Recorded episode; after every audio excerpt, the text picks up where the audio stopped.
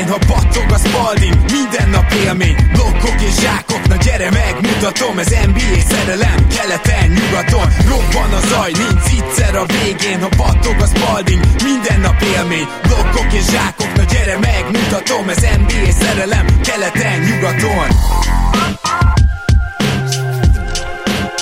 Éj jó! Szép jó napot kívánok mindenkinek! Én Rédai Gábor vagyok, ez pedig itt a Rap City keleten-nyugaton podcast, annak is a mailbegadása, amiben szokás szerint a válaszakkal segíteni fog nekem Zukály Zoltán. Szia Zoli! Szia Gábor, sziasztok, örülök, hogy itt lehetek. Hogyha mailbegadásról beszélünk, akkor ne felejtjük el azt, hogy ez az egész azért jöhet létre, mert ti támogattok minket, és ti vagytok messze a legnagyobb támogatónk a patreon.com per keleten-nyugaton. Nagyon szépen köszönjük mindenkinek, aki akár csak egy fagyi vagy egy mozi egyárával havonta hozzájárul ahhoz, hogy ez a műsor még sokáig menjen, és kettő darab kedvezmény van, ami rátok vonatkozik, az egyik az, hogyha a Pizza Cum Laude-be bementek a Nagyvárad tér mellett, akkor kereshetitek kedvezményes áron a keleten nyugaton pizzát, a másik pedig az, hogyha 5000 forint fölött vásároltok névadó szponzorunknál a Repcity-nél online, akkor a podcast promókód érvényesítésével egy Jordan zoknit is kaptok ajándékba. És hát a mailbag kérdéseket addig gyűjtöttük, hogy egyáltalán nem biztos, hogy ezt most egy adásba fogjuk mind megtárgyalni, lehet, hogy kettő lesz belőle, meglátjuk. Minden esetre nagyon, örülök neki, hogy ennyi kérdés érkezett, és Zoli, akkor meg is kérnélek, hogy olvasd az elsőt, és csapjunk bele. Kis Ignác kérdezte tőlünk, sziasztok, egy mailbagbe szánt kérdést intéznék felétek, szerintetek van arra bármi esély esetleg, hogy Goloman György Westchester Knicksben nyújtott jó teljesítményével az alapszak az utolsó pár meccsén lehetőséget kapjon a New York Knicksben? Van ennek bármi realitása? Üdvté. Valamennyi realitása azt gondolom, hogy van, ha százalékosan kellene ezt belőni, én azt mondanám, hogy hát 10 százaléknál nem hiszem, hogy több, annyi talán igen. Igen, és ezért nézzük meg azt, hogy ugye Golomán Gyuri azért is kerülhetne akár előtérbe, mert ugye egyrészt most már fogynak a centerek a Knicksnél, már Hunter sincs ott, tehát gyakorlatilag elmondhatjuk, hogy Korné is állandóan játszik, eh, Luke Korné, és hát hogyha esetleg ebbe még jön egy sérülés ebbe a már-már déligás eh, New Yorkba, akkor én azt gondolom, hogy nem lehetetlen, de... Gyuri egyébként szerintem nem, nem rosszabb játékos, mint Korné, sőt, talán összességében jobb játékos, de az a baj, hogy, hogy, hogy a tripla az nem feltétlenül az erőssége, bár sokat fejlődött egyébként ebben az elmúlt időszakban. Ez lehet neki a kulcs az NBA-be egyértelműen, hogyha, hogyha kifejleszti ezt a 36-37-38 os triplát. Ha ez összejön, akkor én azt gondolom, hogy játszhat még Nyilván ehhez az is kell, hogy legyen elég őrült ahhoz, hogy akár még próbálkozzon egy-két évet, mert ugye erre nincsen garancia egzisztenciális szempontból is. Az igazság, hogy, hogy jó döntés lenne, ha hazajönne Európába. Ott itt azért nyilván komoly szerződésekre is lenne esélye, de, de tényleg az a kérdés, hogy mennyire akarja az NBA-t. Ha nagyon őrült, és, és akár még egy-két évet marad a G League-be, akkor szerintem előbb-utóbb egyébként meg fogja kapni a lehetőséget. Lehet, hogy egy tíznapos kontrakt lesz, de valamilyen lehetőség szerintem összejönne neki előbb-utóbb. Abszolút, tehát Kornéról azt érdemes tudni, hogy ő tényleg gyakorlatilag csak a tripla dobáshoz ért, meg, meg jó magas, nyilván, hogyha valaki nagyon szembe jön a gyűrűnél, akkor némi rim protection ez jelent az is, hogy egyáltalán felteszi a kezét. Azért Gyuri ilyen szempontból jóval több dimenziósabb, és főleg ugye agilisebb játékos, tehát eh, Gyuri szerintem még egy NBA védekezésbe is beilleszthető, akár úgy is, hogy kisebb embert kell fognia, és ez azért óriási előny lenne. nyilván azért a tripla most van olyan fontos az NBA-ben, esetben, hogy Korné kapja meg a lehetőséget folyamatosan egyébként, mert ugye már tavaly is bőven kapott a New Yorknál lehetőséget, hát reméljük, hogy ez, reméljük, hogy ez egyszer eljön, hogy megpróbálkoznak majd Golománnal is. Van egy másik kérdése is egyébként Kis Ignásznak, ami, ami nagyon jó kérdés, csak az egy teljes adást felölelne, és könnyen lehet, hogy ezt meg is csináljuk, úgyhogy e, Ignác, köszönjük szépen a másik kérdést is, ezt akkor leselőném most, mert egyébként barom jó, úgyhogy e, valószínűleg még találkozol vele. Ellenbrook Zsolti, tiszteltem az urak, ez ezúttal az Orlandó lenne kérdéseim középpontjában. Először is szeretnék érdeklődni, hogyha ti külön-külön lehetnétek a csapat GM-je, miként próbálnátok javítani a jelenlegi hitvány és pocsék kereten. Úgy érzem, hogy ugye Zsoltinak egy nagy kedvence az Orlandó, úgyhogy itt most nyilván januári is a kérdés, akkor még nem is álltak ilyen jól, de azt gondolom, hogy, hogy egy pici ilyen önirónia, meg önostorozás is van ebben, uh, illetve hogy összességében bármi, amire ráhatása van egy GM-nek, mennyire tudjátok ezt az amúgy fiatalos csapatot elképzelni a jövőben, Clifford Clifford keze alatt. Még lesz kérdés tőle, de akkor először erre válaszoljunk. Én nem tudom te, hogy vagy vele Zoli, de végül is a tehetséges fiatal maga sok balfaszkodás után is most már végre úgy tűnik, hogy megvan, és most kell még megpróbálni val- valakit találni a drafton, nyilván most 13 14 vagy legjobb esetben is 11 helyről ez nem lesz könnyű. Minden esetre azt nem látom, hogy az Orlando nagy free agent mágnes lenne bármikor a jövőben. Éppen ezért én nem tartom kizártnak, hogy Vucevic megtartása az benne legyen a pakliban, és Clifford pedig számomra idén is, vagy idén aztán bizonyít, úgyhogy szerintem nem Clifforddal lesz itt a probléma. A legfontosabb kérdés itt nyilván az, hogy megvan-e a franchise játékos, amennyiben Fultz túl tudna lépni ezen a fizikai és talán mentális problémán, és visszatalálna arra az útra, amin, amin elindult az egyetemen, akkor azt gondolom, hogy akár erre a kérdésre már most is igen lehetne válasz. Azt nem tudom, hogy Isaac reálisan franchise játékos lehet de az biztos, hogy, hogy all-star potenciál minimum megvan benne. Ha ezt így összerakod, az már azért nem annyira rossz. Gordonban én hosszú távon nem hiszek már, mint franchise játékos, de ettől függetlenül mindig nagyon fiatal, 24 éves, jól emlékszem, és a számai alapján a borderline all-star színnek is sincs olyan nagyon messzi. A probléma vele kapcsolatban nyilván az, hogy, hogy megfizeted-e busásan a, a potenciára tulajdonképpen. Mm, így, hogy, hogy pont abban a korban van, amikor hát már azért többet kellett volna mutatnia, ha és amennyiben ő tényleg egy franchise játékosra tudna válni később. Én, én ezt mondom kizártnak tartom, hogy én őt lehet, hogy elengedném, és hát ami Vucevicet illeti, az meg egy nagyon-nagyon nehéz kérdés őszintén, mivel, mivel a Magic tényleg az a csapat, amelyik soha nem tankol igazán, lehet, hogy megtartanám, de, de azért megszabnék egy, egy összeghatárt, tehát én személy szerint négy év 100 milliónál többet nem adnék neki, de ha azt aláírja, akkor örömmel visszavenném, mert egyébként remek mentor lehetne, és nyilván mellett azért Fulcnak is könnyebb dolga lenne fejlődni, ha van egy ilyen jelenlét a festéken belül, illetve ott a rostam. És hát bármilyen irányítóról is beszélünk, még ha nem is egy first pass, vagy, vagy passzolni szerető irányítóról, akkor is nagyszerű segítség egy ilyen magas ember, akivel gyakorlatilag pick and pop, pick and roll, handoff, bármiféle kettő-kettős játék nagyon könnyű és nagyon működhet. Hát mondjuk az nagy kérdés nyilván, hogy Bambával mi a franc lesz, mert idén szerintem kimondhatjuk, hogy annyira rossz volt, hogy az Orlandó profitált abból, amikor nem játszott. Sajnos ki lehet ezt jelenteni valóban. Nekem nagy kedvencem volt a tavalyi egyetemi szezonban, illetve a draft előtt közben után is, de sajnos az NBA-ben eddig terített Betli. Hát ha, hát ha van neki még fejebb, azt gondolom, hogy ennél biztos, de azért ez megkérdőjelezi számomra az ő max potenciáját, mert, mert hát ennél azért többet vártunk tőle, még, ak- még akkor is, hogyha mindig elmondjuk, hogy magas emberek azért nem mindig úgy fejlődnek, mint a periméter tehetségek, nekik általában azért több idő kell, hogy igazán kiforrott váljon a játékuk. És akkor jöhetnek a következő kérdései Zsoltinak. Zoli kedvére is kérdezzek, melyik szupersztár érkezésére látsz reális esélyt, hogy a következő szezonban Dallas mezben játszon? Ez Zsolti még a csere előtt kérdezte, de kaptunk, aztán a csere után is, lehet, hogy szintén tőle nem is tudom, de tudom, hogy lesz még ilyen kérdés, ahol már Porcingis mellett is megkérdezik, főleg azért nyilván, mert a Dallasnak most lesz helye a nyáron, úgyhogy Zoli,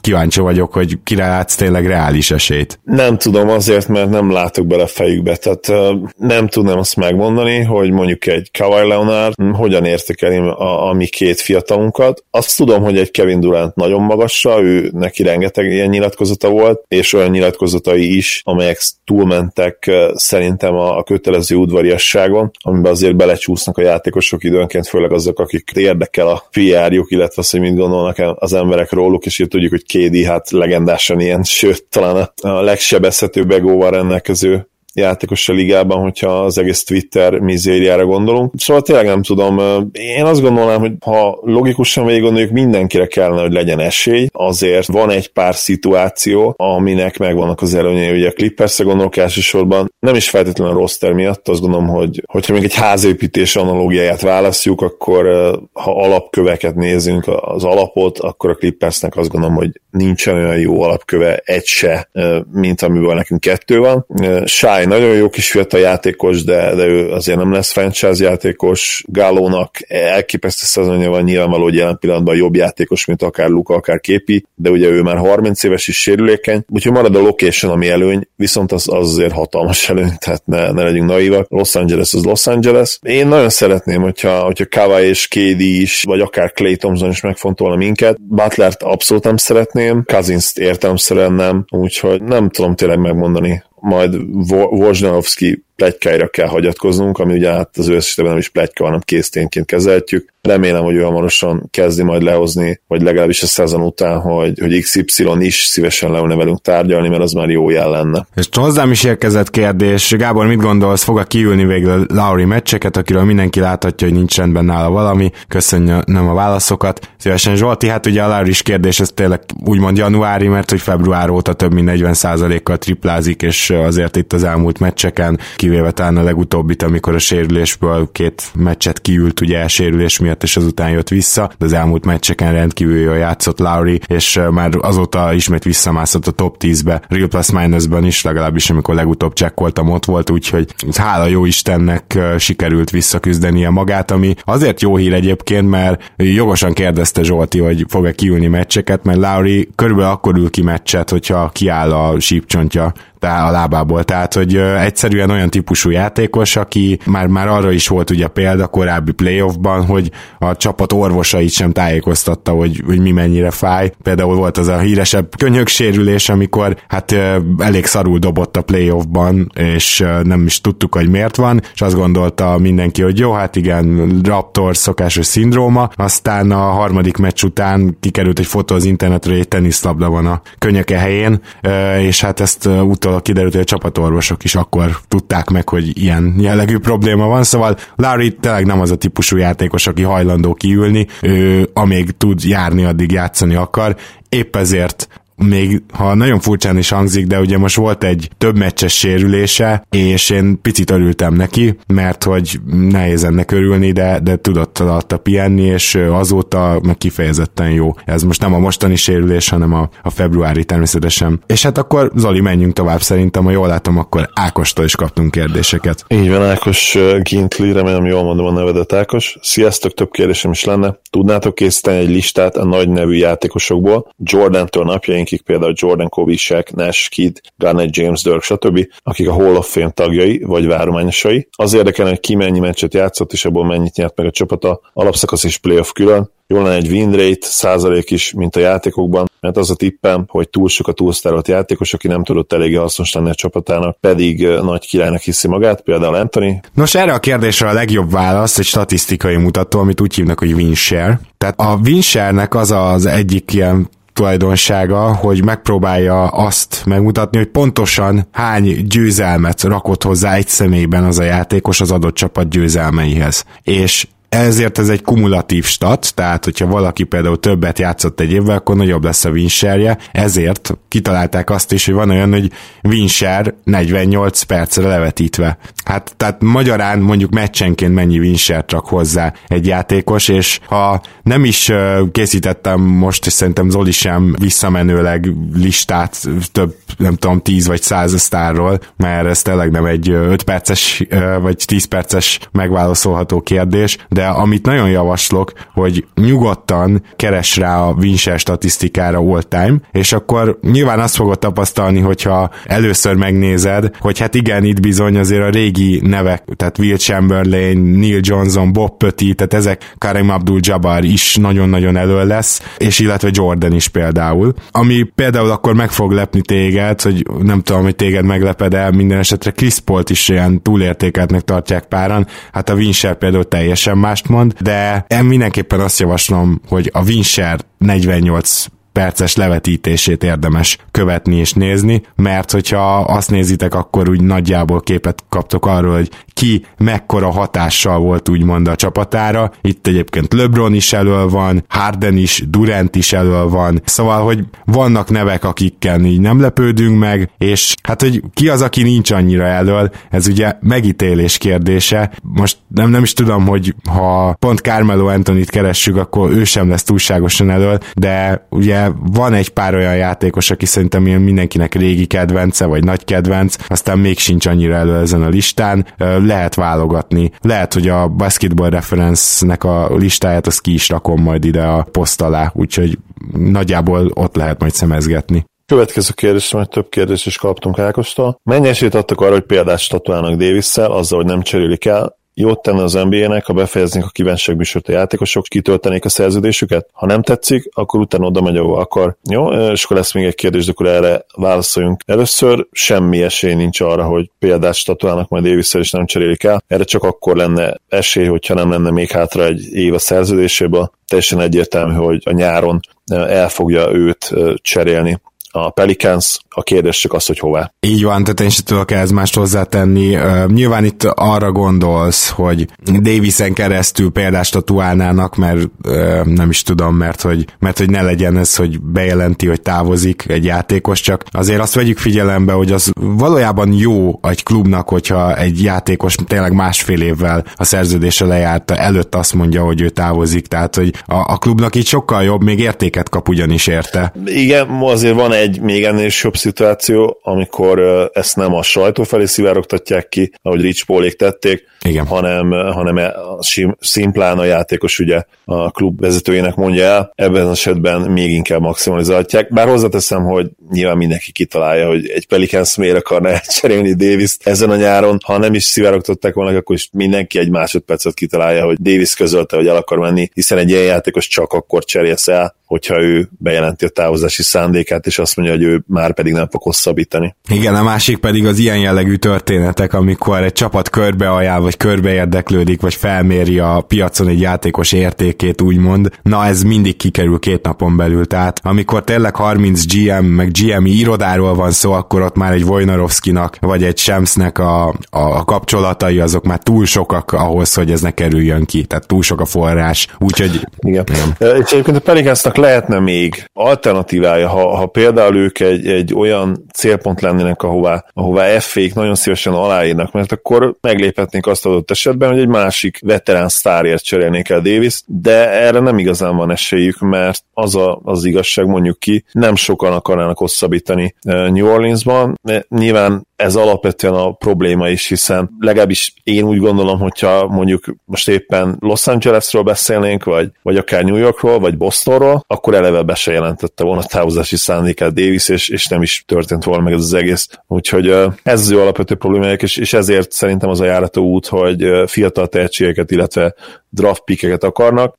Én biztos, hogy bepróbálkoznék például a, az első választást kihúzó ö, csapatnál, a probléma nyilván az, hogy, hogy hiába van még azért egy éve Davisnek, ő abban szempontból irányíthatja az események folyását, hogy, hogy simán azt mondhatja, hogy már pedig én Atlantába ezer százalék, hogy nem írok alá, vagy nyilván, hogyha a Nix esetleg kihúzná zion ott, ott teljesen más a történet, mert ott hirtelen felmerül az, opció, hogy oké, okay, most azonnal cserélünk Davisért, és még lesz egy max helyünk, és akkor ott lehetnek, hogy jövőre akár contender státuszba lehetnek abból a 20 év nihilből, amivel benne vannak. Igen, amit már szinte el sem merünk inni, hogy, hogy esetleg hirtelen kontenderek lesznek. És akkor van ugye még egy kérdés Ákosnak. Így van, Ákos utolsó kérdése. Végül van technikai lehetőség lehetőség arra, hogy John Wall kivásárolják, mondjuk 80 millió KP-t kap a nyáron, és oda megy, ahova akar?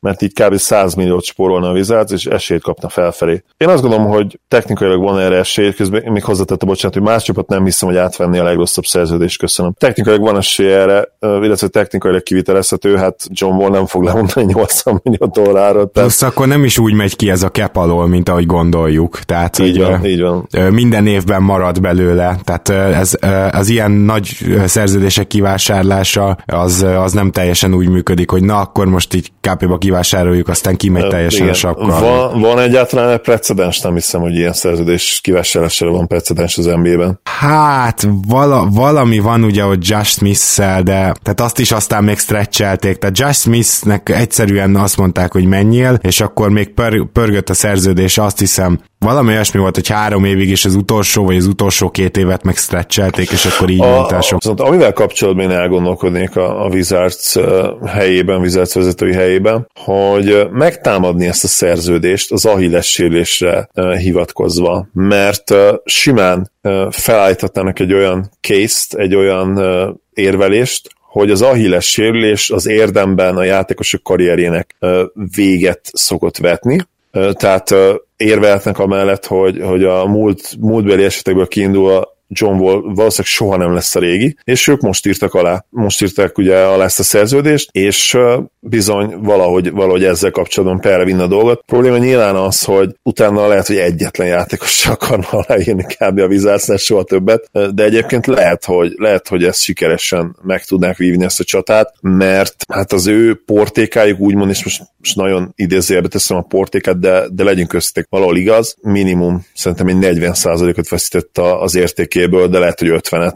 Ez gyakorlatilag azt jelenti volna, ugye, hogy a teljes következő szezon ugrik, teljes következő szezon kuka gyakorlatilag, és lehet, hogy 2021 lesz, mire, mire azt mondjuk, hogy egyáltalán olyan fizikai formába kerül, vagy mondjuk annak a 80%-a, ami mint előtte volt, úgyhogy hát borzasztó szerencsétlen a Wizards az igazság, nem lehet másképp, másképp más jelzővel illetni őket. Igen, illetve mondjuk egy olyan kitételt én egyébként tudja, hogy megpróbálnék átvinni a ligán, hogy lehessen az előre hosszabbításoknál, amikor tényleg így két évre előre hosszabbítanak, ugye ezt a Supermaxnál lehet megtenni, hogyha közben ilyen súlyos sérülést szenved, akkor hát vagy, hogy visszavonod az ajánlatot, vagy, hogy csökken, mert egyszerűen tényleg az van, amit mondtál Zoli, hogy szinte nincs arra példa, hogy ez a játékos utána hasonló értéket képvisel, és ők nem ebben a hídben kötötték ezt a hosszabbítást. Nyilván aztán lehet azt is mondani, hogy ez alapból is egy egészen szar döntés volt. John Wall kapásból nem egy Supermax játékos, és nem tudjuk, hogy mit gondolt a Wizards, de most képzeljük el, hogy ez nem egy Supermax hosszabbítás, hanem egy kicsit kisebb, vagy, vagy mondjuk egy 30 millióról induló. Hát akkor is hasonló helyzet van, úgyhogy mondjuk tényleg nagyon rosszul járt a klub, és ezt lehet, hogy lehetne tárgyalni. Igen, de biztos, hogy van valami biztosítás, tehát valamennyi pénzt kapnak vissza most a következő szezonban ebben teljesen biztos vagyok, de, de hát azért az, az messze nem fogja fedezni az ő összbevétel kiesésüket, illetve ugye vol értékbeli csökkenését. Meg hát a sapka alatt ugyanúgy ott lesz az összeg. Így van, pontosan. Úgyhogy nagyon nehéz ez a, ez a helyzet, és az a baj tényleg, amit mondtam, hogy még egyszer hangsúlyozzuk ki, hogy ha, ha próbálkozni is a Wizards, az az NBA Players Association-nél hát hihetetlen fekete folt lenne, és, és biztos, hogy, hogy megtámadnak őket. Ugye az ő érdekük mindig az, pont, pontosan ez az ő érdekük, hogy amikor egy játékos súlyos sérülést szenved, az ő élete, az ő családjának az élete akkor is be legyen biztosítva, és ez valahol egyébként unfair, mert a csapat közben meg most kb. másfél, de lehet, hogy két szezonig semmilyen értéket nem fog kapni voltól, semmilyen ellenszolgáltatás gyakorlatilag a befektetett pénzért, és mondom, utána is az érték jelentősen csökkenni fog. Nem sokára lesz azt hiszem a következő CBA, lehet, hogy ott ennek is szerepelnie kell majd az új megállapodásban, mert hogy hát lesznek változtatások, az szinte biztos megint, és lehet, hogy egy hosszabb lockoutra készülhetünk megint. Igen, erre én is nagyon kíváncsi leszek. Most hasraütésből azt mondom, hogy 2021, de majd mindjárt ellenőrzöm, addig, addig még először foglalkozzunk Bencének a kérdésével. Sziasztok, nem olyan rég az egyik adásban említettétek, hogy örülnétek mailback kérdéseknek, örülünk és köszönjük szépen. Szintén nagy rajongója vagyok az európai NBA játékosoknak, úgyhogy első kérdésem Zolihoz szólna, kikből állítanád össze az all-time európai top csapatodat. Szóval kezdőt plusz 3-4 cserejátékos. Igen, kicsit nehéz, nehéz volt ez számomra, mert van egy csomó olyan fiatal, akit legszívesebben betennék már most, de, de a karrierük alapján még nem lehet. Ugye ilyen nagy kedvenceim Jokic és Luka, de még az is lehet, hogy képi is egyébként. Úgyhogy őket én most így nem raktam bele ebbe a csapatba, de akkor, akkor hadd szóljon. A center nálam teljesen egyértelműen Szabasz, ugye Szabonis erőcsatár, hát ezen még kevesebbet kellett gondolkodnom. Dirk Nowitzki természetesen all-time kedvenc, kedvencem. Kis csatárposztra azt gondolom, hogy ez sem annyira nehéz döntés. Pézsát raktam be, Pézsa Stojakovicsot. Kettes posztra Dražen Petrovic, természetesen ez is egy no-brainer döntés volt igazából. És az irányító poszton gondolkodtam én elég sokat, megmondom őszintén irányító posztra pedig Nikos Galis raktam be, akit sajnos élőben nem lehettem játszani, de minden beszámoló alapján egy extra klasszis tehetség volt, és akár az NBA-ben is komoly pályafutást futatott volna be. Ő ugye görög-amerikai játékos volt. Beszéltünk ugye európaiakról nem olyan régen egy adásban, és ő is többek között elnyerte a Mr. Európa díjat 1987-ben egészen szenzációs scorer volt,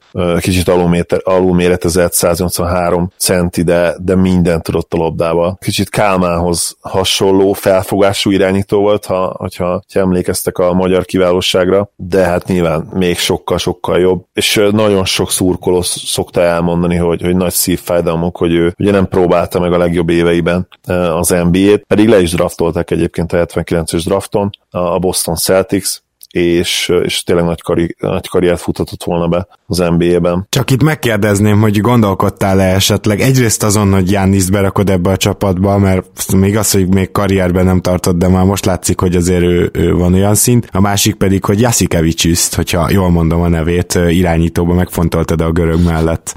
Jasikevicius nem, Jánisz teljesen eszembe jutott ugyan, ugyanazonokból, ugye nem mondtam az elején, de ugyanazonokból még nem raktam be, mert ugye karrierje elején jár azért ő is, de teljesen egyértelmű, hogy, hogy Jannis például ott lesz majd a, ebben az ötösben, a legjobb európai ötösben. Szerintem Luka is, Képi és Jokic nyilván azért nem ennyire egyértelműek. Jokic talán egyébként centerben ott lesz, de, de például a Képi biztos, szinte biztosan nem, nem tudja majd kiszorítani Dörköt. Lehet, hogy centerben őt is meg be lehet tenni, de hát azért Szabonis, Szabonis azért Szabonis, és ezt mondom még úgy is egyébként, hogy itt nem feltétlenül, például ugye nála az NBA karrier nem annyira erős, úgyhogy ott is érvehetné a más európai NBA center mellett, akár Pau Gasol, akár Margasol, mind a kettőnek én azt gondolom, hogy ha csak az NBA karrierét nézzük, akkor hát előtte vannak, de, de tehetségben Szabasz volt a top, azt gondolom, hogy ez nem kérdés, és, és én emiatt választottam őt, és ugye a cserékik legyenek, azért kell ugye egy big man a padra, és én azért ide Paut választottam, nem pedig Markot. Tony Kukocsot azért nem hagyhattam le, mert ő, ő az egyik nagy kedvencem, és kell egy irányító is a padra, ez pedig nem lehet más, én azt gondolom, mint, mint Tony Parker. Hát a kérdés feltevője, Bence is egyetért valószínűleg veled, mert ő azt mondja az én nekem szent kérdésében, hogy viszonylag új NBA rajongó vagyok, jelenlegi kedvenc európai csapatom így néz neki, Tony Parker, Doncic, Janis, Porzingis, Jokic, plusz Rubio, Bogdan Bogdanovics, Gober. Szerinted felvenni ez a csapat a versenyt a jelenlegi top NBA csapatokkal? Hát nem azt mondom, hogy ez a álomszerkezet, amiben pályára küldeném őket. Nem tudom, hogy Porcingis is Jokic, akármennyire is szeretjük, sőt Zoli nevében mondhatom, hogy igazi fanok vagyunk, de nem biztos, hogy ők ketten a pályán védekezésben ellennének, szóval e- ebben van egy pici, hát kétség bennem, meg abban is, hogy Tony Parker lenne az irányító, azért egy Rubio, ha már csak a védekezés sérülése miatt is, igen. Valószínűleg jobb lenne, de mivel van Jánisz, ha beraknád mellé mondjuk Bogdán Bogdanovicsot, akkor oda már nem is kell irányító. Hát Doncsics is ott van, tehát hogy itt pont, pont ilyen klasszikus irányító lehet, hogy nem is kéne, és lehet, hogy ebbe az irányba mennék. De maga az emberanyag az természetesen döntő esélyes lenne. Csak gondoljunk bele, hogy mondjuk védekezni, ott lenne Gober, és mondjuk a támadást kellene erőltetni, akkor ott lenne jó kis, tehát hogy ez a két center, hogy ezt váltogatod, ez már önmagában egy ilyen teljes brain brain wreck lenne azoknak az egyzőknek, akik fel akarnak készülni a csapatod ellen, és hogy olyan, olyan playmakerek a wing pozíciókban, mint ugye Jánisz, és mellette még Doncsics, és mellette Bogdanovics, csak mind a kettő jó, még off the ball is, hát én szerintem szinte foghatatlan lenne ez a csapat, és ha mondjuk nem rakunk fel irányítót, akkor, és nem szerepeltetjük Porcingiszt Jokicsal együtt, akkor szerintem még védekezésben is nagyon korrekt rotáció állna össze, szóval konkrétan abszolút döntő esélyes csapatról beszélünk. Simán, sőt, hogyha hosszú távon gondolkodunk, nyilván is mondjuk több évig együtt játszottak, amire persze semmi esély, hiszen kb. 400 millió lenne a cap. Igen. Vagy ez nem a cap, hanem ugye az összfizetés. Nem kérdés persze, tehát szerintem már első évben bajnokok lennének, messze-messze magasan a legtehetségesebb csapat lenne a ligában. Hát ugye Jannis, Jannis, Jokic, Doncsics, Gober. Eleve, ha már a Jokic, Gober, Jannis hármast megnézed, az, az gyakorlatilag talentben a, a legerősebb trió, nyilván nem a legjobb fit, de, de azért jó pár olyan játékos is írtál, akivel, akivel remek line lehetne összehozni. Első évben talán azt mondanám, hogy a Warriors kicsit esélyesebb lenne, amennyiben persze összeszedik magukat, mert ugye tudjuk, hogy a Warriors jelen pillanatban hogy néz ki, meg milyen játékot játszanak, hát az, az gyakorlatilag katasztrofális, de, de abba bízunk, vagy legalábbis gond, azt gondoljuk a legtöbben, hogy, hogy fel fogják kapcsolni ezt a bizonyos playoff kapcsolót. Az első évben még, hogyha nem elég összeszokott az európai csapat, a warriors tennék, de hosszú távon egyértelmű, hogy szerintem ez lenne a liga legjobb csapata, és hát egy másik válogatott kellene az, hogy, hogy megszorítsák őket. Gyakorlatilag igen. Én meg közben megnéztem azt, hogy mikor lehet leghamarabb lockout, és ez 2023, szóval nincs az még olyan közel, addig még egy picit kumulálódhatnak az események, meg elképzelhető, hogy majd más olyan példák is jönnek, mint Volley, ami miatt szeretnének majd változtatni valószínűleg az egyik oldalról ezen a bizonyos megállapodáson. A következő kérdés egy számomra egy igazi agytorna volt, majd elmondom, hogy miért, de fantasztikus kérdés Kandrás Csabától, aki egyszer már ugye volt a hónap témáiban is a vendégünk. Az én kérdésem, feladatom számotokra az lenne, hogy szedjetek össze a múltból öt szégyenletes karrierbefejezést, megöregedést, ami felveszi a versenyt Kármelóval. Korszakos játékos, zárójában, mert őt azért lehet annak nevezni, volt, amikor benne volt abban az 5-10 játékosban, aki hátán vitte az NBA-t. Igen, a 10-ben szerintem is. Nem tudom, zuhant-e már ekkorát, tehát zárójel nélkül korszakos játékos nem tudom zuhant-e már ekkorát. Talán Iverson, de ugye ott tudjuk azokat. A túl sok practice. tetszett a poén is, de, de nagyon tetszett a feladat is, mert, mert én megpróbáltam öt különböző szempontból szégyenletes karrierbefejezést választani. Ugye meg kell említenünk például Kobit, ami azért nagyon érdekes, mert mondhatjuk, hogy ő végül is azért nagy szerepet tudott vállalni, még karrierje utolsó évében is, sőt, hatalmas cirkusz kísérte az egészet, ilyen roadshow keretében végigjárta az NBA-t, és én sem akarok annyira snob lenni, hogy azt mondjam, hogy az a bajom, hogy hát igen, hogy valami 35%-os haték hatékonysággal dobott kevesebb, mint 20 pontot. Nyilván ez nem tett jót a csapatnak, de ami igazán nem tett jót a csapatnak, az két dolog. Az egyik az az, hogy ott volt az akkor re- rekordnak számító szerződése, amit nem csak hogy megkapott, hanem ugye végig is cipelt, ennek megfelelően játszatták. Az ő utolsó két éve az, hogy nem tudott hátralépni sem anyagiakban, sem játékban, mint ahogy mondjuk Dirk Nowitzki vagy Wade, az lehet, hogy legalább két évvel visszavetette a Lakers-t. És ezért komolyan elgondolkoztam, hogy felrakom erre a listára, mert hát látunk más példákat. Tehát Wade például ebben a most redukált szerepben jobban játszik, mint szerintem az elmúlt két évben bármikor, és ő most le is nyilatkozta azt, hogy valószínűleg tudna még játszani, de ilyen jól akar játszani a szezon, a karrierje utolsó évében, ez volt a terve, úgyhogy biztos benne, hogy visszavonul, és nagyon-nagyon szimpatikus. Wade rájött, hogy ő most csereirányítóként tud legtöbbet tenni a Miami sikeréért, és Kobi is persze lehetett volna csereirányító, csak ő nem lett pedig emlékszünk rá, hogy amikor elkezdett csökkenni a hatékonysága, akkor azért ő elkezdett passzolni, tehát tette erre kísérletet, hogy assziszt számok is fölmentek, hát nyilván az egy gyenge Lakers volt. Na, ö, mielőtt tovább mennék, Zoli esetleg reakció erre a két névre? Kobi például nekem tetszett, hogy az utolsó meccs se mindent elmond Bryantről, meg az ő karrierjéről is, amikor 50 rádobással érte 60 pontot. Nyilván ennek ellenére, sőt egyébként azon a meccsen is nem volt olyan rossz a true shooting, azt hiszem 56-57 környéken. Ő, ő nem, nem az a típus volt, aki, aki hát így bele tudott szürkölni szépen, a, vagy így el tudott tűnni a ködben, fogalmazzunk így szépen eloldalogva. Nem is baj egyébként, mert az, az meg nem ő lett volna. Így is egy csodálatos karrierje volt ami sajnos egyébként az a Achilles sérüléssel érdemben véget is ért. Ő egyébként tipikusan az az a játékos volt, aki még ma is játszhatna, hogyha nincs az a, az a csúnya sérülése, és, és szerintem ma is hatékony lenne magához képest nyilván, de, de legalábbis játszhatna még akár most is az NBA-ben. Hogyha VC tud még játszani, és ilyen hatékony tud lenni, akkor Brian is simán benne lehetett volna ez. Szerintem nem is vonult volna egyébként vissza, hogyha nincs az a híles sérülés. Akkor viszont én mondanék még játékosokat kicsit más szemszögből, és az egyik ilyen az egyértelműen Michael Jordan. Gyakorlatilag minden egyes Jordan rajongó is elmondja, hogy de nem kellett volna, főleg a második év a Wizardsnál. Én, én azt gondolom, hogy a, az, hogy ő minden idők legjobb játékosa, azt talán nem tette kockára ez a két év, de az biztos, hogy anélkül a két év nélkül ő neki még megkérdőjelezhetetlenebb lenne az, amit elért, a karrier átlagai, a hatékonysága, ugye minden elrontott szinte. Tehát összességében azt mondanám, hogy tök vicces volt az, hogy ő még ott dobott az egyik meccsen 50 pontot, de hogy nagyon nem kellett volna ez az egész két éves Wizards sztori. Gábor MJ, MJ sose játszott a Wizardsban, nem tudom, mire beszélsz. MJ nem játszott a Wizardsban.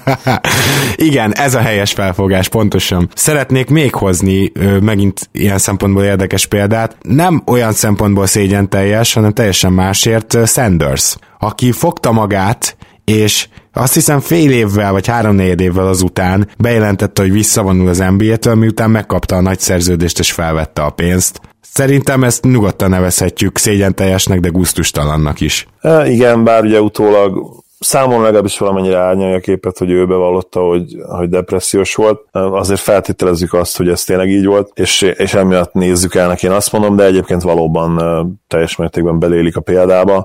Volt egyébként szó a visszatérésről azóta többször is, majd szerintem 28-29 évesnél több nem lehet és, és simán játszhatná. A mai NBA-be, a védekezésben legalábbis ő tökéletes fit lenne, és ki tudja, lehet, hogy még a, a triplát is megtanulta volna. Igen, meg mintha lenne olyan emlékem, hogy ő valamelyik csapattal együtt is egyzett, tehát hogy ennyire közel volt a visszatéréshez. Éppen ezért nagyon érdekes a következő példám is, mert ő, ő még reálisan visszatérhet, de megint teljesen ilyen out of the box Anthony Bennettről is uh, szeretnék itt megemlékezni, ha és amennyiben már nem játszik NBA-ben. Mert hogy ő neki nem csak az a baj, mert ez nem az ő baj, hogy őt egy per egyen kihúzták. A Masai Ujiri-nek már meséltem nektek, sose felejtem el, hogy ilyen olyan meglepett feje volt, ő azt mondta, hogy ön 1 per 12-vel húzta volna ki, de szóval mégiscsak ki lett húzva 1 per 1 erről nem ő tehet. Viszont amiről ő tehet, hogy az ő karrierje az egyértelműen a saját lustaságán ment el, ezt ő maga is bevallotta, és én azt gondolom, hogy ha nem is 1 per 1, hanem 1 per 10-esként nézünk rá mondjuk, akkor is, um, akkor is minden idők, nem is minden idők egyik legnagyobb basztja lenne, de akkor is egy nagy baszt lenne. És ő benne a tehetség az megvolt. A fizikai adottságok megvoltak. Hogyha legalább egy picit tudott volna dolgozni, hogyha hajlandó lett volna fejleszteni magát fizikailag, vagy, vagy inkább nem elhízni, fogalmazhatunk így is, hogyha hajlandó lett volna azt a munkát beletenni, amit egyébként azóta beletesz. Tehát amikor volt az a három éves purgatóriuma az NBA-ben, azóta ő már tényleg rengeteget beletesz, és most például a G-ligában aprított idén, nem is kicsit, és több emberbe felmerült, hogy őt még esetleg valahol látjuk NBA pályán, de azért mondom, hogy, hogy ilyen szempontból maximálisan szégyen teljes, mert rengeteg játékos van, aki ölne egy ilyen lehetőséget, nyilván képletesen mondva, nem kapja meg ezt a lehetőséget, ő pedig ezzel a lehetőséggel nem is depresszió vagy hasonló okokból, hanem sima lustaságból nem élt. Azt gondolom, hogy nagyon kevés olyan példát láttunk az NBA-ben, mint az övé. Igen, azért az ilyen magasan draftot ját, ilyen magasan ugye konkrétan az első helyen draftot, első helyen draftot játékosok szoktak basztok lenni, az szinte mindig legalább megadatik nekik, hogy, hogy 8-10 éven keresztül próbálkozhassanak. Ez még szerintem Darkor is igaz volt, aki ugye haza is jött Európába, aztán visszament később az NBA-be. Bennettről nagyon korán lemondtak, de hát nem véletlenül, mert nagyon sokak szerint minden idők legrosszabb egy per egyese, és én hajlok arra, hogy ezzel egyetértsek. Így van, és egyébként még egy picit megemlíthetnénk Hedo Türkoglot is, akinek az egész ilyen ugye lebukott doppinggal, aztán már a karrierje második felében ő sem volt hajlandó dolgozni, el volt hízva, minden baja volt, és akkor még itt az utolsó években próbálkozott. Azért nem mondom, hogy teljes szégyen az, ahogy befejezte a karrierjét, mert volt egy egész tűrhető Clippers-es éve, amikor tudták is használni, ami kicsit a semmiből jött, és ez mentette meg nálam attól, hogy felkerüljen erre a listára. Zoli,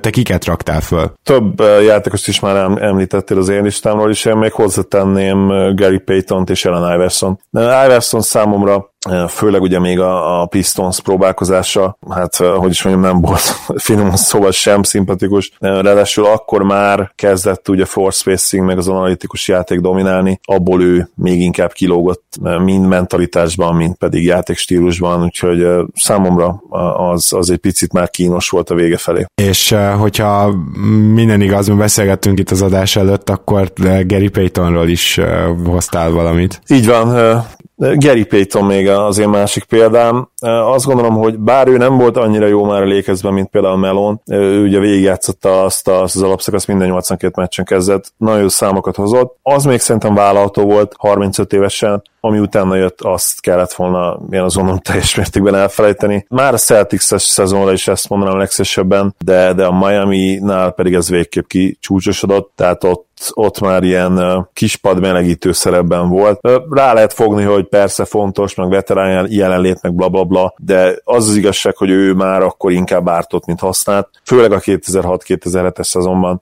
Ugye a Mavericks még volt egy-két jó védekező mérkőzése, illetve ugye a 2005 2006-os szezonban még azt hiszem 80 plusz meccsen játszott, tehát majdnem az egész alapszakadban bevethető volt a playoff-fel együtt, és lehet, hogy itt most kicsit csarnyú is a szőlő, mert egyébként hát még a 2005-2006-os szezonban azért voltak tűrető meccsei, de ha, ha jól emlékszem, ebben nem teljesen biztos, de mint a döntőben is ő azért jelenlét lett volna, és egész jó játékra gyakorolt hatása volt, impactje, de a 2006-2007-es szezon az teljes mértékben indokolatlan volt, és neki, neki a bajnoki gyűrűvel vissza kellett volna vonulnia, és ezt egyébként a, a Heat fanok nagy része is szerintem így gondolja vannak az NBA-nek a góllamjai, akik ugye gyűrűt hajkurásznak, csak van, akinek már, már nagyon nem kéne, és ha, ha még egyet mondhatok, akit így nem említettem, akkor Antoine Walkernek a, a pénzügyi lerobbanása utáni visszatérési kísérletei, na az, az még szerintem abszolút ide tartozik. Ő, ő nem feltétlenül gyűrűt hajkurászni ment, bár volt a karrierje vége felé az is, hanem egyszerűen, hogy még, még valamit megpróbált keresni,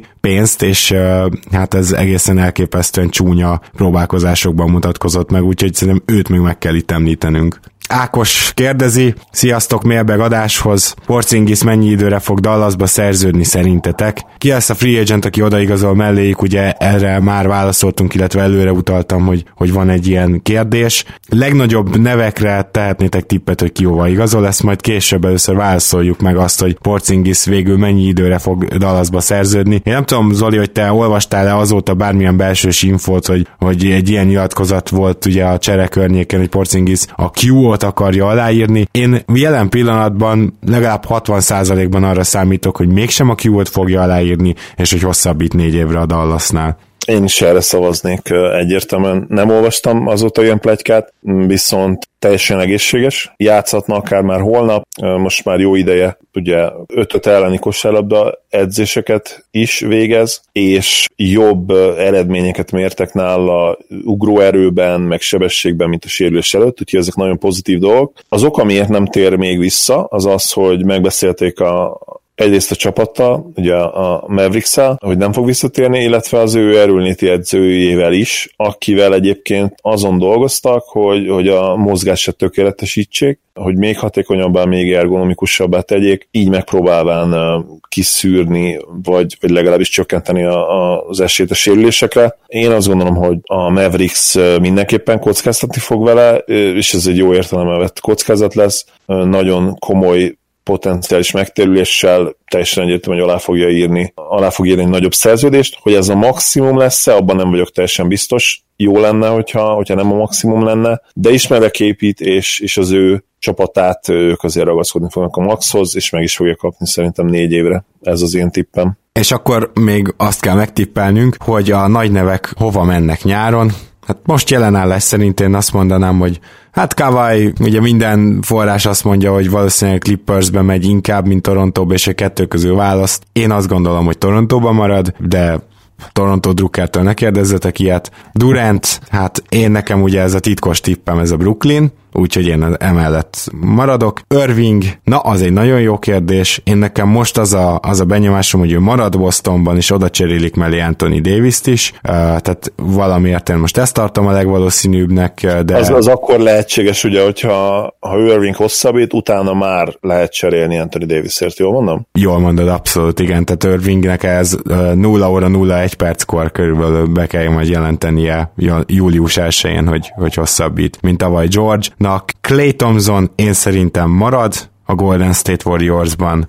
Főleg azok után, hogyha azt mondom, hogy KD elmegy, és hát Jimmy Butler az például egy óriási kérdés, mert én szerintem ő nem maradt Philadelphiában, és hogyha, szerintem sem. És hogyha tippelnem kéne, akkor ő fog kikötni Los Angelesben, de nem LeBron mellett, hanem a Clippersben, és uh, még nagy név azért van bőven, tehát például Kemba vagy Vucevic közül szerintem a Lakers leakasztja az egyiket, és én Vucevicre tippelek. Azt sem tartom kizártnak, hogy Kemba elmegy esetleg New Yorkba, de mondjuk, hogyha New Yorkba meg nem tudnak hozni mellé senkit, akkor, akkor lehet, hogy marad. És ezt azért mondom, mert ő azért ezt nagyon sokszor nyilatkozta, hogy nagyon jól érzi ott magát, nagyon szereti ezt a csapatot, a közösséget, és akármilyen furcsán hangzik, de hogyha ő nem tud egy olyan helyre igazolni, ahol mellette van mondjuk még egy-két sztár, vagy, vagy legalább tényleg igazán jó játékos, akkor, akkor nem biztos, hogy úgy fogja gondolni, hogy, hogy elhagyja a Hornets-t. És kit hagytam ki, Zoli? Szerintem nagyjából elmondtunk mindenkit, vagy elmondtam mindenkit. Igen, igen. Akkor én is megpróbálkozok egy gyors tippel, körbe tippelem a Star F-eket. Én azt gondolom, hogy sajnos Butler valamiért az a megjegyzés, ami nálunk fog kikötni a Dallasban, túlfizetjük. Ha nem ő, akkor szerintem Bogdanovicsot fogjuk a Pacersből leigazolni. Az király lenne, azt szerintem jó fit. Hogy, szerintem lesz mindenképpen egy nagy igazolás a Mavericksnél. Kawai szerintem marad, én is, én is azt gondolom ez inkább ilyen, szintén ilyen megérzés, és kicsit már a playoffra is tippelve én, azt várom, hogy a Toronto jól teljesítsen, és, és ez elég.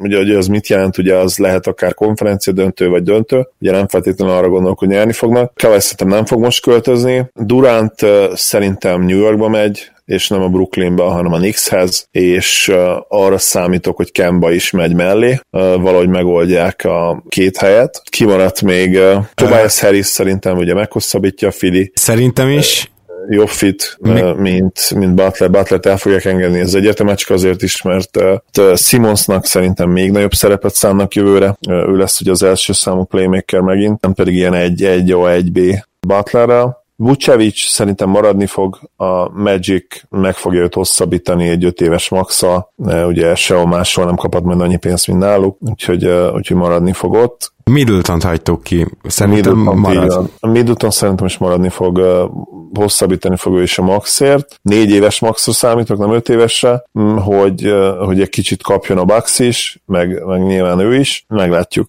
ezek az én tippjeim. A kérdést azt nagyon köszönjük, mert nagyon jó volt, és akkor... Igen, bocsánat, bocsánat, még Irvinget kiadtuk. Igen. Irving szerintem is marad, és, és cserélnek az anyomban Anthony Davis-ért. Aki Angel-t ismeri, az tudja pontosan, hogy igazából nem kérdés, hogy menni fog egy nagyon komoly ajánlat.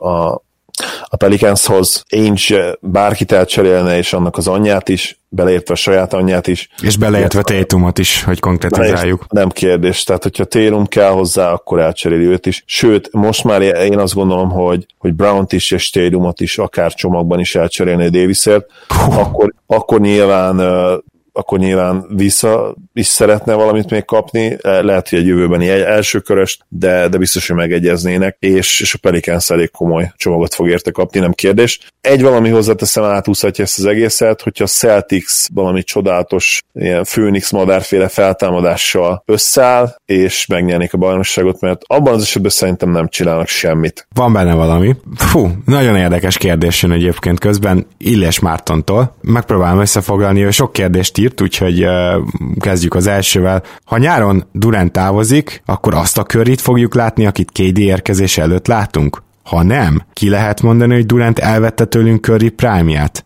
Úgy érzem, hogy az a minőségű, kontroll nélküli, e, ez nem a legjobb kifejezés itt, de erre majd kitérek Curry, már nem biztos, hogy visszatér, és én emiatt haragszom Durantre, nem csak szimplán amiatt, hogy felborította a paritást, ha létezett olyan az NBA-ben. E, szerintem ez egy barom jó gondolat, Szerintem Durant, de nem ő vette el, de, de igen, tehát következménye annak, hogy Curry prime igazából most nagyon úgy tűnik, hogy igazán úgy egy évig csúcsosodott ki, persze folyamatosan azért a liga egyik legjobb játékosa azóta is, de hogy egyértelmű, hogy Durant ott léte, ennek köze van ahhoz, hogy Curry utána már nem tudott olyan szezont hozni. Most tegyük hozzá, hogy azért még így is körére épül ez a körrendszer, de egyértelmű, hogy megosztják a usage-ot. Az, amit Zoli például mindig te mondasz, hogy miért nem dob rá 15-20 triplát Curry, például azért, mert ott van Durant, akinek szintén meg kell, hogy legyen a kellő mennyiségű rádobás. Szóval én, én jónak találom ezt a gondolatot, és azt gondolom, hogy ha Durant elmegy, akkor Currybe még egy nagyon jó szezon benne lehet, vagy egy-kettő, de talán olyan azért, amit Durant előtti szezon, azt, azt, azt szerintem már nem látjuk. Na igen, több dolog is van itt.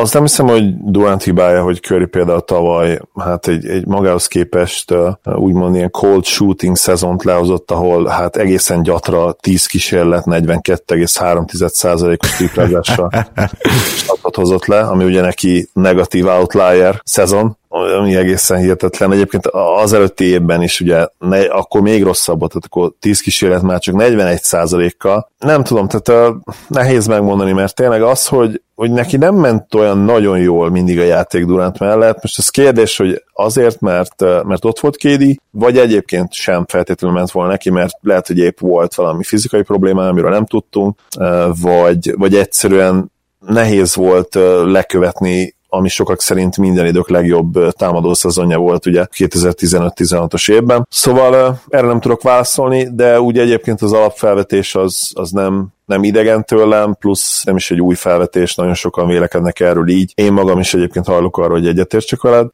mert inkább úgy fogalmazik akkor, hogy, hogy azt mindenképpen elvette tőlünk Durant, hogy megtudjuk, hogy Curry mennyire lett volna jó első számú egyértelmű franchise opcióként, mert, mert ezt csak egy szezonban tudtuk meg, és a probléma az igen, hogyha mondjuk most, még ha most a távozás mellett is dönt Kéri, nem vagyunk abban biztosak, hogy, hogy a 31 éves Curry képes lesz arra, amire 28 éves képes lett volna. Pont most olvastam egy tridet, amiben a, kiszámolták az átlagos életkorát a, a bajnokcsapatoknak, és szinte mindig ilyen, ilyen 28 év körül szokott lenni, illetve a, a legjobb szezonokat is a, a legjobb játékosoktól, és, és ott is a, ez a median, median, median magyarul valószínűleg. Ez a median középérték az ilyen 27,8-28 év, ami pontosan a 17-18-as, illetve 16-17-es szezonok lettek volna, amikor ugye Kédi már a Warriorsban játszott, és nyilvánvaló, hogy Curry szenzációsan fog öregedni, érni, mint a jó bor, de, de nem lesz képes szerintem arra, hogy a peak szezonját megközelítse, hogy megismételje. Viszont ennek ellenére menjen el Kédi, mert jövőre egy hihetetlen szezonunk lehetne, ahol akár 5-6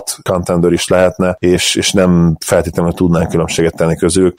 Nagyon-nagyon várom, és remélem azt, hogy, hogy Durant csapatot vált. Én is, ami azt illeti. A második kérdés az, hogy melyik franchise fog szerintetek legkorábban anyagi csődbe menni. Itt ugye inkább azt lehetne feltenni kérdésnek, hogy melyik tulajdonos. Tehát a franchise az nem nagyon fog csődbe menni. Ugye az NBA-ben a bevételeket kicsit közösen osztják szét, persze van saját bevétele is minden franchise-nak, de, de hogy melyik tulajdonos, azt meg most így hirtelen meg nem tudom mondani. Azt szerintem még a revenue sharing nélkül is nem tudom elképzelni, hogy lenne franchise, amelyik komoly veszteségben lenne.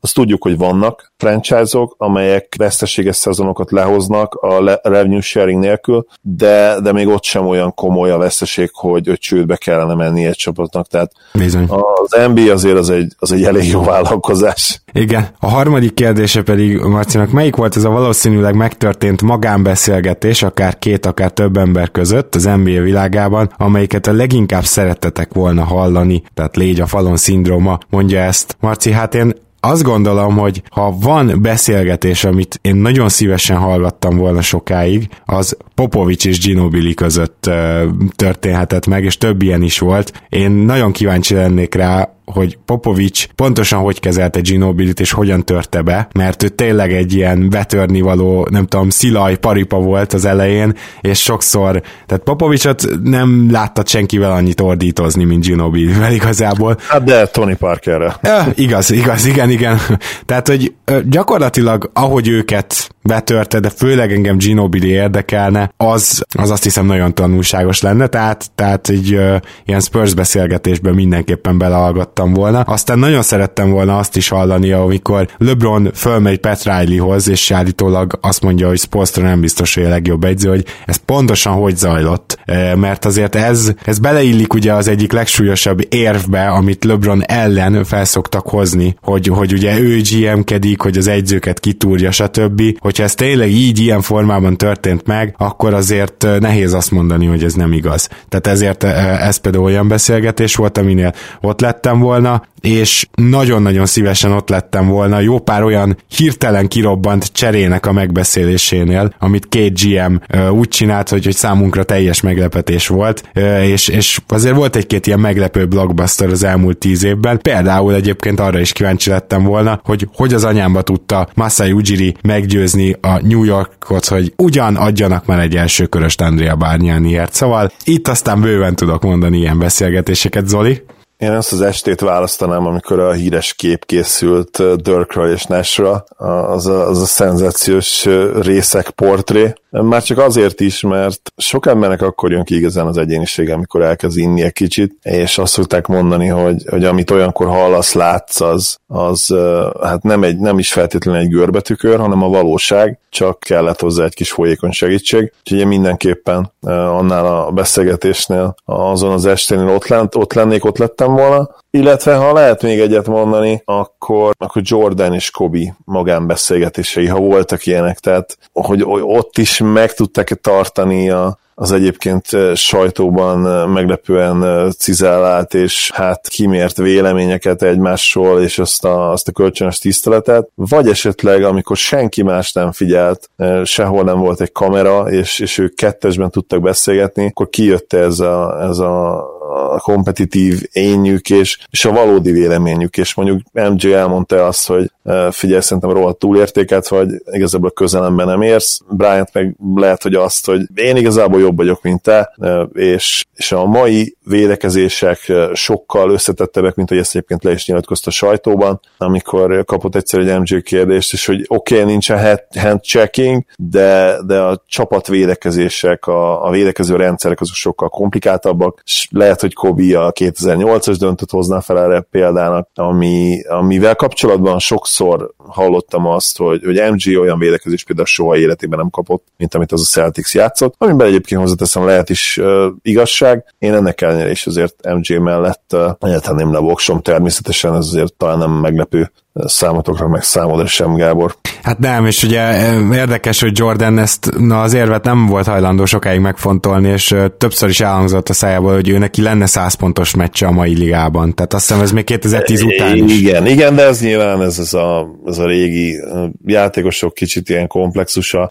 Nagyon ritka az, amikor egy régi játékos objektíve meg tudja ítélni a, a mai játékot. Nagyon sűrűn leragadnak bizonyos pontoknál, és, és nem tudják a, a big picture-t átfogóan nézni, mert összességében azért szerintem egyértelmű, hogy a mai ligában többet futnak a játékosok, és valóban az egy-egy elleni kontakt az, az nem annyira számottevő, mint akkor volt, de, de cserébe kardiovaszkulárisan például nem kérdés, hogy sokkal fizikálisabb a mai játék, sokkal többet kivesz belőled, és akkor ezt ugye át is lehet vezetni arra, hogy miért nem feltétlenül mindig védekeznek 100%-kal a mai sztárok, hát azért nem, mert egyszerűen nem lehet a pálya mindkét oldalán teljes energiával menni, és akkor ugye még nem is beszéltünk a különböző rendszerekről, támadásban és védekezésben is, amelyek egyáltalán nem voltak jellemzőek, vagy legalábbis nem annyira prevalensek, ha ez egy létező szó az ISO ligában a 90-es években, illetve akár még a 2000-es évek elején is. Igen, igen. A negyedik kérdésed, Marci, az átkerül a következő mérbegadásban, hosszabb lélegzetvételű, de mindenképpen azt mondom, hogy egy jó kérdés, úgyhogy majd emlékeztes minket, és még Ákos kérdése van hátra. Rashid Wallacehoz hasonló történet volt-e még az NBA-ben? Rossz fiúnak, problémás csapatbomlasztó egyéniségnek tartották, aki jó játékos volt, de mégsem nagyon hajtottak érte a csapatok, hogy megszerezzék. Sokak meglepetésére és örömére mégis bajnok lett a Detroit, de Marcus Cousins és Dennis Rodman esete talán kicsit hasonló. Zoli, szerintem? Rod, Rodman esete mindenképpen hasonló, Cousins szerintem nem feltétlenül. Cousins azért egy uh, támadásban uh, kimagasló tehetség volt, ez ugye sem Wallace-ról, sem Rodmanről nem volt elmondható, sőt, ugye Rodman esetében ez uh, tulajdonképpen a teljes ellentetje volt ennek, a, ennek a prototípusnak. Uh, Cousins azért státuszban is volt annyira erős, illetve ugye magas, magasan draftolt pick volt, még még mindig nagyon fiatal volt az elcserélése pillanatában is, hogy ezek ne legyenek faktorok, hogy egyébként baj is, is volt egy kicsit. Én őt teljesen kivenném ebből a párhuzamból, de Rodman egyébként jó példa Wallace-ra. Ugye nagyon hasonló játékstílus is mind a kettő. Wallace próbálkozott, ugye a triplázással nem is volt rossz floor spacer abban az érában, ma azért hozzáteszem, hogy már lényegesen jobb százalék kellene tőle, hogy minőségi floor spacernek mondjuk. Szóval Rodman szerintem mindenképpen jó példa, bár érte azért bejelentkezett jó pár csapat, ugye Rashid, Rashid azért balhésabb volt, Rodmannek inkább a pályán kívül voltak dolgai, de azért nem kapott 127 millió technikait minden szezonban, és azért ő, ő kapott esélyt a Lakersnél, kapott aztán ugye esélyt a Mavericksnél, és nagyon sokáig azért próbálkoztak vele, még, még akkor is, amikor már szerintem egyértelmű kellett volna, hogy legyen, hogy az ő NBA karrierének vége. Valasz is egyébként elég sokáig játszott utána, és kicsit abból élt, abból a reputációból, amit ugye a 2000-es évek elején közepén felépített magának. Aztán az igazság, hogy ő is, ő is egy picit azért hát teljesítményen visszaesett a pályafutása utolsó szezonjaira, és, és lehet, hogy ő is azért picit sokáig próbálkozott. Igen, Látszik. mert hogy túlzásba vitte. Van szerintem egyébként egy hasonló játékos és egy hasonló eset, ez pedig nem más, mint Zach Randolph, aki e, teljesen egyértelmű, hogy az egyik legnagyobb rossz fiúja volt az NBA-nek, és a pályán is, és a pályán kívül is, és a technikaik is folyamatosan jöttek, és öltözőiráknak tartották, egy idő után inkább már szabadultak tőle a csapatok, és megtalálták a Memphisben. Ráadásul ugyanúgy, mint a Detroit, a Memphis is egy védekezésre épített fel kultúrát, egy mentalitásra, aminek Zach Randolph része lett, felemelte ezt a franchise-t, benne volt abban négy játékosba, akinek köszönhetően felemelkedett ez a franchise, folyamatosan playoffba voltak, szép eredményeket értek el, senki nem szeretett ellenük játszani. Ha a bajnoki cím nem is jött össze, mint valasznak, azt gondolom, hogy kísértetésen hasonló a történet. Még olyan szempontból is, hogy Randolph is egy picit tovább húzta, mint kellett volna, de az biztos, hogy mondjuk a, az, amikor ő neki kiakasztják a mezét, vagy felfüggesztik a mezét majd a fórumba, ugye a Memphisi csarnokba, akkor az annak tényleg hatalmas jelentősége lesz Memphisben, és ki gondolta volna egy balhés játékosról, hogy egy franchise-zal gyakorlatilag azonosulni fog a neve. Igen,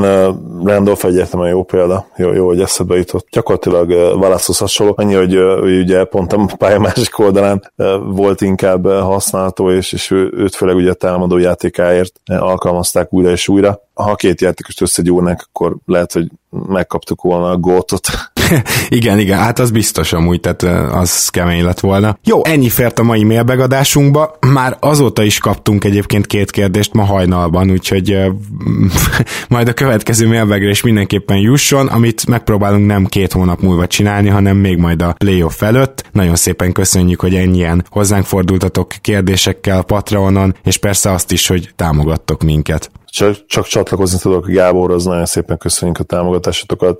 Már sok mindent tervezgetünk a nyára is, de addig még azért várnánk egy playoff, amit hát még, még a nyári adásoknál is jobban várok majd az elemzéseket, úgyhogy most már tényleg mennyi, két hét gyakorlatilag, és, és itt van a nyakunkon, úgyhogy hajrá, kitartást még azoknak, akik velem együtt hozzám hasonlóan nagyon várják már. És Zoli, nagyon szépen köszönöm, hogy ma is itt voltál. Köszönöm szépen, örülök, hogy itt lettem. Szia Gábor, sziasztok! Köszönjük szépen, hogy hallgattok minket, hamarosan újra jelentkezünk, sziasztok!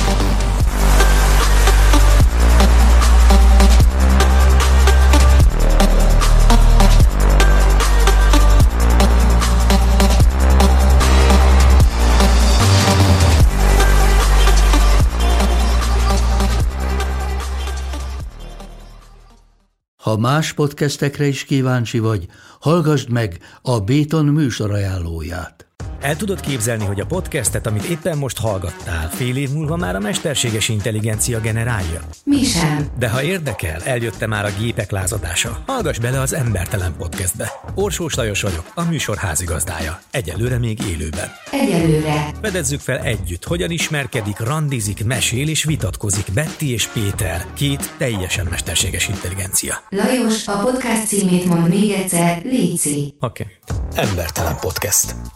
Ez a műsor a Béton közösség tagja.